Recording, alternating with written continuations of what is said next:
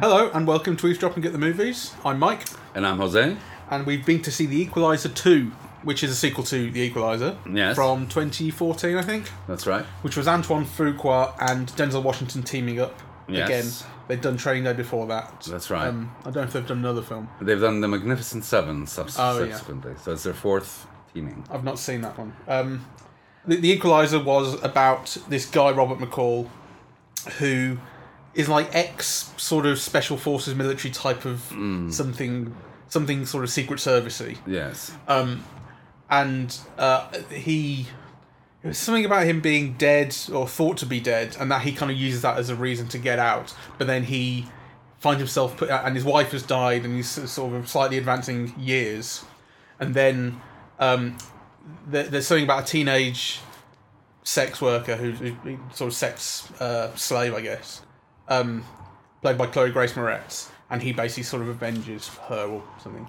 I don't remember it that well, but I remember really enjoying it, and I remember enjoying the idea of the main character being essentially a kind of flawless person. Like he's he's kind of troubled about things in his past, but he's he he's just he's perfect. He always does the right thing, and he's really good at fighting. And All throughout uh, the movie, when I was watching it, I was thinking how, um, you know, Denzel Washington is the the greatest black star in history. I mean, I think he is actually, you know, at least one of the greatest uh, of the last 20 years of any uh, race. But, uh, but you know, I, th- I think he is just the greatest representation of black masculinity on screen, you know, ever. And that, you know, includes Sidney Poitier, whom I, I grew up with and love beyond all measure.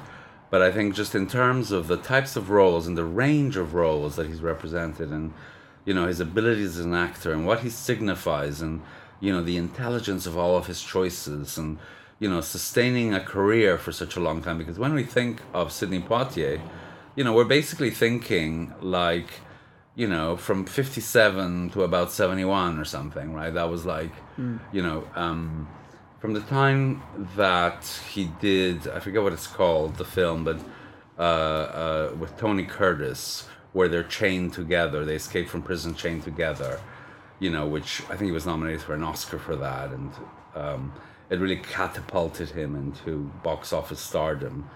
Uh, to the early 70s when really uh, you know he was doing those those those uh, films aimed at black audiences. Then he really shifted gears and became more of a director.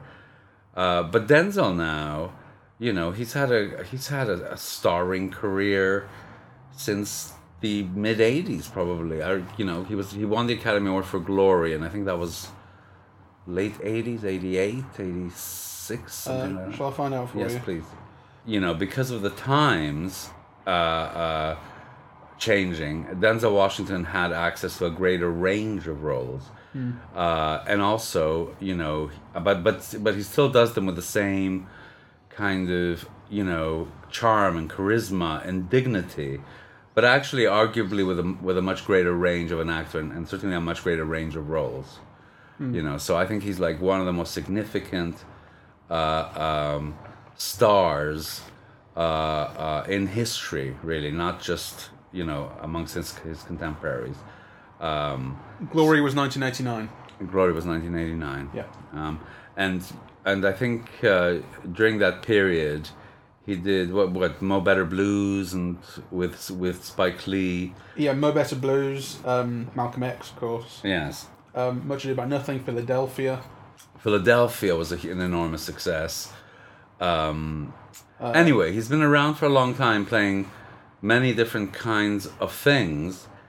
Uh, and I don't know how old he is now, but you know he looks he looks around sixty, um, and you know he's still doing this this type of part with enormous gusto 63. And uh, and skill and charisma. You know he's really he's just a pleasure to look at. He should team up with Liam Neeson. Yeah. Old men go on the rampage. Listen, you know, Denzel is so far superior to Liam Neeson. They, they don't belong in the same. yeah, but he, do, he doesn't have a catchphrase though. Uh, I'm sure he does to some people. I wouldn't be able to quote you one. I suppose. It, well, there's certainly a few quotable lines from Training Day, but um, uh, so let's talk about the uh, Equalizer two in particular. Um, so this film starts off with McCall uh, in kind of this sort of retirement, semi-retirement kind of well, and semi pretending to be dead situation, living in a small kind of flat complex, and there's a, there's a real kind of sense of community around it. Um, but he's also kind of on the on the down low, still doing the right thing in quite a quite a violent way. Um, that you, the film early on, you see him retrieving this girl who's been kidnapped. Yes. That's the opening. He's an avenger. Right. He avenges injustice. So he's hiding away, you know, he's pretending he's dead. He's using the ability of being dead as a, as a means of recharging uh, and, you know, also as a kind of safety, I suppose. Um, but he can't help himself from righting what he sees as injustice in, in a sometimes very violent way. Yeah. Well, I seem to recall at the end of the first film, he kind of advertises himself as the equalizer. So after he's gone through what the first film takes him through, he he like he puts an ad in the paper or something saying the equalizer, call me. Like the A team, you know, if you can find them, you- Right. then you can call the equalizer. I don't. Uh, Um, I don't remember that. Though I, ha- I remember seeing the film. Uh, that's a snippet, Oh. I think. But but this film this film um, suggests that um, well, for instance, when he saves the girl, his the girl's mum doesn't know. Yes. You know, so somehow he's found out about this, and he's and he when he sees the girl uh, later, he, he says, "Shh, don't tell Yes. anyone." Yes. So there's cute. something kind of secret about it, and and yeah, it is cute as well. Yes. Um, and uh, you, he he he is a community figure in a way. There's this real sense of harmony Yeah. to a lot of the film, and actually, it's kind of it's surprisingly gentle. There are there are bursts of violence, and, and there is a darker plot that works its way into the film, of course. But um, when you see the way his his life, he, the way he conducts himself, and the way he conducts his life, there's a great deal of harmony. So, for instance, um, one of the women or the, one of the characters with whom he lives in this complex is this Muslim woman, and you and you see in a very deliberately composed shot they live opposite a synagogue, and there's just it's like that's all that's made of it, which is nothing, but it just suggests this kind of sense of harmony and people living alongside each other in this harmonious way, which is kind of pleasant, really. Yes. Um, and he uh, he he is a mentor of sorts, um, or a slight father figure, or slight, or at least he's attempting to be to this young lad who's uh, probably 16, 17 years old, who is kind of slightly being drawn towards Yes. um, the darker side of urban life and drugs yeah. He's and on the street cusp corners. of trouble. Right. Uh, and his brother was shot. So Denzel, Denzel Robert McCall is trying to keep him away from that. Um, I mean, and it's kind of it's it's a which is it's a plot point that makes its way into the into the main thrust of the film, I suppose, because he becomes um, that that that young lad becomes something that he, he has to protect right at the end It's what makes him vulnerable. but um, but for a long time it's really just a separate thing. It's just about developing McCall's character Yes. and showing you who he is and what he'll do to do the right thing and, and try and keep someone on the right path and this sort of thing. It, I think it's an extraordinary film, actually, because, um, you know, on the one hand, you can look at it as just almost a superhero film. Yeah, it's an action movie. But there were many elements of it that I found quite moving. Hmm. Yeah, so actually, human relationships get kind of really developed. And actually, they're, they're kind of quite rounded, Yep. really. Uh, there's quite a lot of them. So, you know, he's got a, a friend of his wife's who he's in touch with you know, and you get a sense of a real kind of ease and a long-term relationship, and Hmm. you know, it's kind of it's wonderful work by the actors actually. It's Melissa Leo. Melissa Leo, yeah, she was from the first film as well. Yes, And and the other thing is she is his sort of contact within the government that helps him find information, so on and so forth. So she's not just an old acquaintance, but she is that too. yes.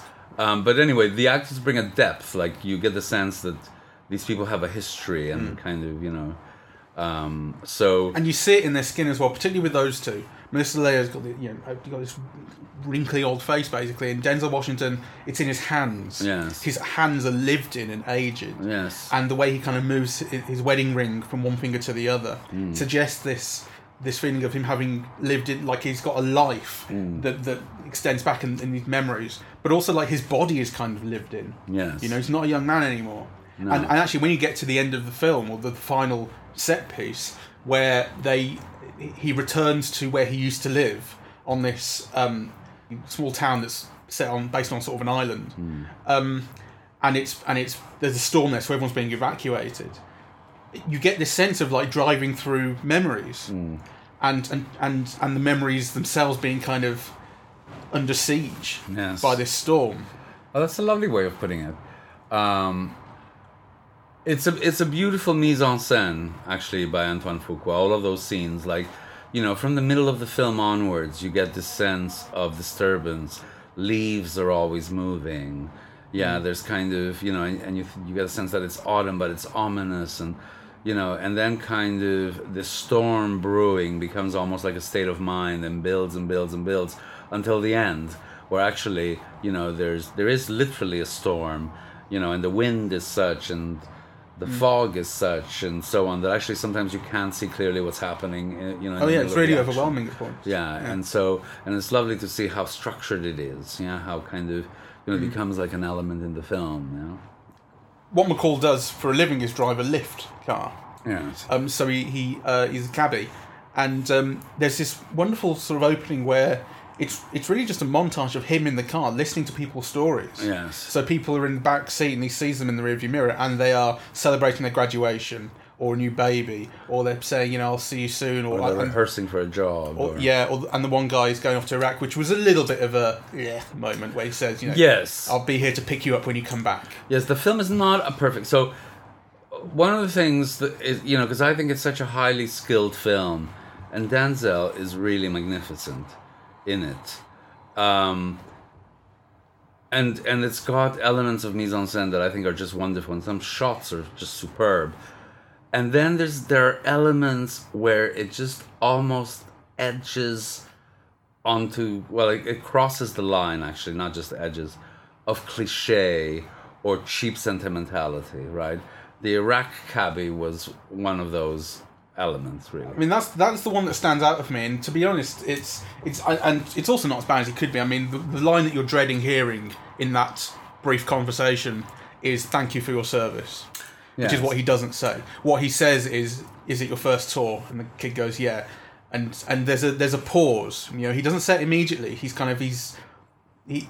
You can tell that that Denzel's character is processing this, and he he's basically scared for the kid, really worried for him. And, Yes. and that's when he kind of picks up his courage, plucks up his courage to say, "I'll be to here to pick you up when you get back," which is nice. It's So nice, it it but- treads that line. it treads that line the other i mean there's not too many it stays on the right side of it there. it's it, there are not too many scenes like this right i don't want to make too much of an issue of it i'm only kind of commenting on them because they stand out hmm. in in the overall scheme of what is a very tactful you know and beautiful and moving film i think but that scene stood out for me as just like ugh, you know and the scene with the kid at the end going to art school and talking to going to school and talking about him drawing superheroes as a girl I thought that was sweet. you thought that was sweet. I thought it was icky. But anyway, that was just that was just those two moments, right? Yeah, it is just a two moments, and it's a two-hour film or so. It's you know, and, and actually, what what I think is interesting about it, I I remember the first film being much more uh, exciting. Really, is the word. Much more pacey, um, and much more of a of a quote unquote traditional sort of action slash revenge movie. Yes. Um, and this has elements of that, but actually, it's so gradual. It's gradual, and actually, I didn't. To be honest, I didn't like the way that the action was filmed here. Right. You know, I, it was done in that style that I don't like. You know, which is um, that you just see parts of bodies, right? You never see somebody actually doing the action. Um, so you know, you, you you you have an arm block, and or you have something blocking, and you know, then kind of you move to the body, but it's all chopped up in too many ways that actually means that you can't see a person doing anything, uh, or even guess. feeling the danger. So I didn't I don't think the action is the most significant part of this film. No. Um, I think the you know the film kind of creates this mood. It's it's actually a film about you know to borrow Spike Lee's words. It's about doing the right thing, right? It's kind of yeah. Uh, you know, within the recognition that people don't, and that life is complex, and you know that people uh, make the wrong choice, you know, and so on. But actually, kind of, the film also has a kind of uh, an imperative of you know trying to make up for bad choices or doing the wrong thing or you know insisting that there's a price to be paid for doing the wrong thing Yeah. so it's kind of a very moral film There is an element of that I think is unconvincing when he figures out who the bad guy is in this and he has a conversation with him. Um, the bad guy's talking about there being no such thing as right and wrong, really. We're just people doing shit, is what he says. And of course, Denzel doesn't really believe that. yes Um, but um, th- there's something that the guy says to him about uh, haven't you? Don't you think you've made mistakes that are that should sentence you to hell? Something like that. And Denzel says a thousand times over or something. And um, that line is something that I just kind of don't believe. Like I, I, I guess maybe he's just talking about his previous career as a as a killer um, for the government. well i don't i But I mean, like, I, he- I, I don't think he says that because, you know, he was saying, um, the, so the Carlos Leon character says, you know, basically we used to be told to kill people and we did, you know, now we, we get asked to kill people and we do, you know, and the only difference is that now we get paid for it. That's, and, um, yeah, so that's the argument that the bad guy is trying to make. But I don't think um, it's an argument that's fully convincing to Denzel. I mean, I think, you know, but there's an element of doubt. It becomes ambiguous because, but you at least get the feeling that at the moment he was doing it, he thought he was doing it for a greater good. Yeah. Uh, so I think, I think, I found this. I found something unconvincing about that, and I guess it's also partly to do with um, the nature of what the bad guys' kind of motivations are, which I think are pretty staid. And it's not to say they have to be original, but we have seen them before, and they're not particularly brilliantly expressed. Basically, the idea of maybe having been corrupted by the job that he was doing for the government and being disillusioned by it, and also being thrown on the trash heap, I saying think- we don't need you anymore, and he takes and he doesn't like that. I think the film misses an opportunity in not um, writing the Carlos Leon character in a more complex and interesting manner. Yes. And in not showing him to greater advantage. Because I've seen Carlos Leon in other in other films and I'm just bowled over by him. I think he's like, you know, this huge star in waiting.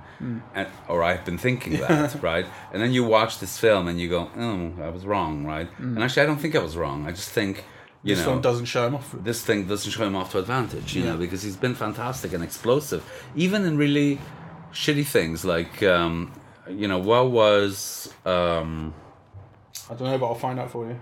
yes, he was in that Chinese film with, oh God, the guy who,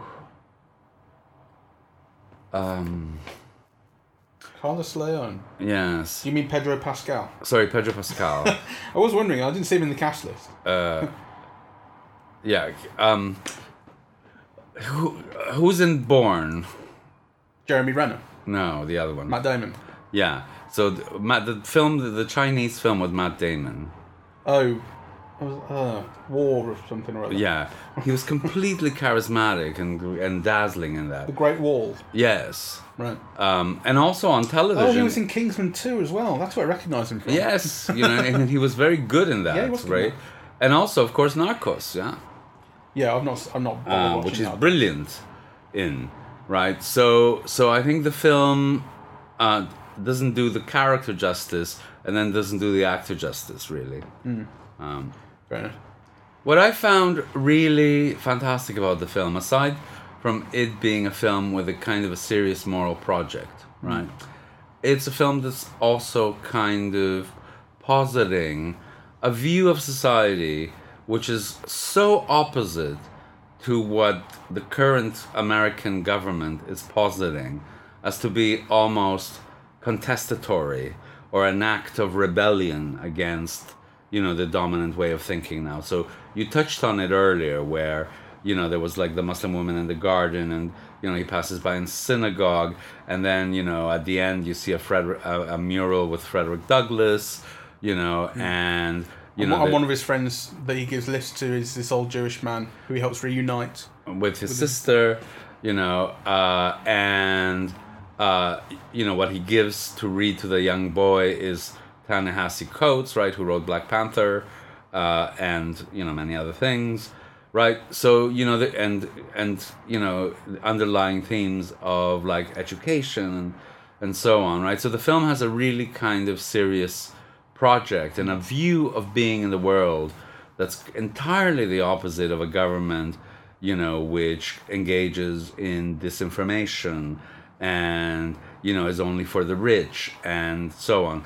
You know, and actually, it's very interesting that this film has this idea, this, contestatory idea, I think, against the government and for an inclusive society uh, that values intersectionality and education, you know, and values learning from the past. and also Right. requires the people to actively participate. I kept thinking about um, uh, the idea of community organisation, which is a really American idea. We don't see it so much over here. It's a really, really American idea of just getting involved in your community and and doing and and and organizing your community and doing things just for you. I remember uh, there was a whole thing about when um, Barack Obama was running for president the first time, and people were just learning who he was. One of the things was that he was a community organizer back in the day, and of course the Republicans were saying, "What? What's a community organizer? That's meaningless." But it's not. Like it's actually it's. When we talk about kind of grassroots politics, that's exactly what it is. It's It is the very yeah, Yeah. exactly. And you and this film has an ethos of that in a way. Yes. With the with the painting of the wall, and we're not going to get some company to do it. We're doing it ourselves with hard work Mm. and a toothbrush. Yes. You know. I loved all of that about the film. Um, and I also loved that, you know, because the, the Denzel Washington character in this movie is very meditative, right? So I don't know if you noticed, but, you know, he doesn't listen to music, there's no TV, hmm. right? You know, what we see him do is reading and thinking hmm. you know and there is like the self-improvement ethos. So you know one of the things is he's read the list of 100 great books right That was for his wife, right? Well, that was from the first film where his wife died, and he said he he vowed to read all these books for her, basically. Right. Okay, well- what- and it was, and you're right. It had an ethos of self improvement about it. yes um so uh but actually you mentioning that is interesting because you know if he finished the last book which was Proust in search of lost time was you know the last book on his list then you know that ties in with the themes of the film as well yeah kind of in search of lost time. The time is lost and he's in search of it. But actually it's the last book on the list so it's a moment to kind of move on to move your wedding ring from one side of your hand to the other right? Like kind of all of those things kind of connect in very interesting ways and obviously you know kind of ways that are that are thought through. Um, so I don't think it's what anyone would have expected from a sequel to the first film. Although the first film had those elements, this film is really steeped in them. It is a really meditative film for a film that is about a certain amount of revenge and killing, and ends with this huge action set piece. Yes. Um, Um, it's it's definitely a fascinating film. Um, you know, and I think it kind of one of it's increased my respect for Antoine Fuqua as a director actually. You know, because I thought like, you know, some of the some of the shots were marvelous. Um, and you know, that's one of the reason why I waited at the end and I just wanted to know who had filmed it, right? Well, I mean, I'll forget. well, I can I can find out for you. Please do. Uh, the cinematographer was Oliver Wood, who I think was in Harry Potter. Oliver Wood has he was DOP. Oh, he's been going since the late sixties. right. Um, let me see. Uh, Die Hard Two, Okay. Well, I love that. Bill and Ted's Bogus Journey, Sister Act Two, um, Mr. Holland's Opus, Face Off, uh, U five seven one, The Bourne Identity, Well, he's done a lot of great films. The. Bourne Supremacy, and I assume yeah, The Bourne Ultimatum. Okay, well, that might explain some of the action sequences. they were too Borny for me. uh, Ben Hur recently, and Jack Reacher Never Go Back. Right. So that's his that's a, a potted history of Oliver Wood, the cinematographer. All right. Uh, well, I think he did a fantastic job here, actually. Um, so, And I was saying to you, like I, I like I like Antoine Fuqua's aesthetic of um, very long lenses, shallow focus, kind of rich lighting and contrast. These kind of very imposing, intimidating close-ups that you get of people from the cameras kind of below them, and they're looking across the table at someone else facing off, and like it has that feeling of quote unquote a film. You think of what a film looks like. That's kind of what Fuqua's aesthetic is in a way, Yes. and I just I love it. Like Yes, I love it. it they, the, his films feel big. yes. You know? They feel like proper movies that are using all the opportunities available to show things in a complex manner on a big screen that makes the most of a big screen. Yeah. Um, so, um, maybe it's a good moment to kind of wrap it up and just kind of say um, Emphasize that uh, it's it's really interesting. it's. Re- Movie. I think it's. I think it's more than interesting. I think it's. It's kind of it. It. It almost touches greatness, but it doesn't quite get there. So it's hugely entertaining, uh, and also quite a serious film. Um, you know, that kind of uh, is much more interesting than the advertising or the reviews would would would have it. Uh, um, and but it's it's not quite as great as I would have liked it to have been. No, no, but uh, you know, beggars can't be choosers, and it's really good. It's really, really good. so we recommend that you go see it. Um, we just celebrated our one year anniversary. Um, so thank you. Oh, one year. First year, sorry, bastard. Uh, uh, Our first anniversary. English is not my first language, so don't make Yeah, he fun says having grown up. In no, no. Uh, uh, well, which seriously. language is it? Spanish. No, I mean, which language is English? Is it your second or third? Uh, it's my third.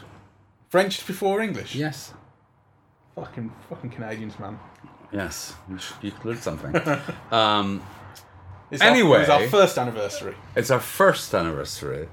Uh, um, now I forgot what I was saying because you were making fun of me. So it's our first anniversary. We've had lovely feedback, which we really appreciate uh, uh, from all of you. Uh, and part of the purpose of well, there was two purposes of for this podcast really. One, I wanted this sense of you know giving people the option of just eavesdropping, you know, on a conversation by two movie lovers on something. You know, because I often felt this, particularly, you know, if if you love movies but don't always have someone to go with uh, uh, to the movies, you know, it's always kind of just nice to kind of get a sense of what other people are are thinking. Yeah, in a kind of a less formal and structured way than a review, which you know can have all the, all kinds of agendas. Um, and I wanted it to be like a kind of a pure movie going thing. Yeah, that kind of.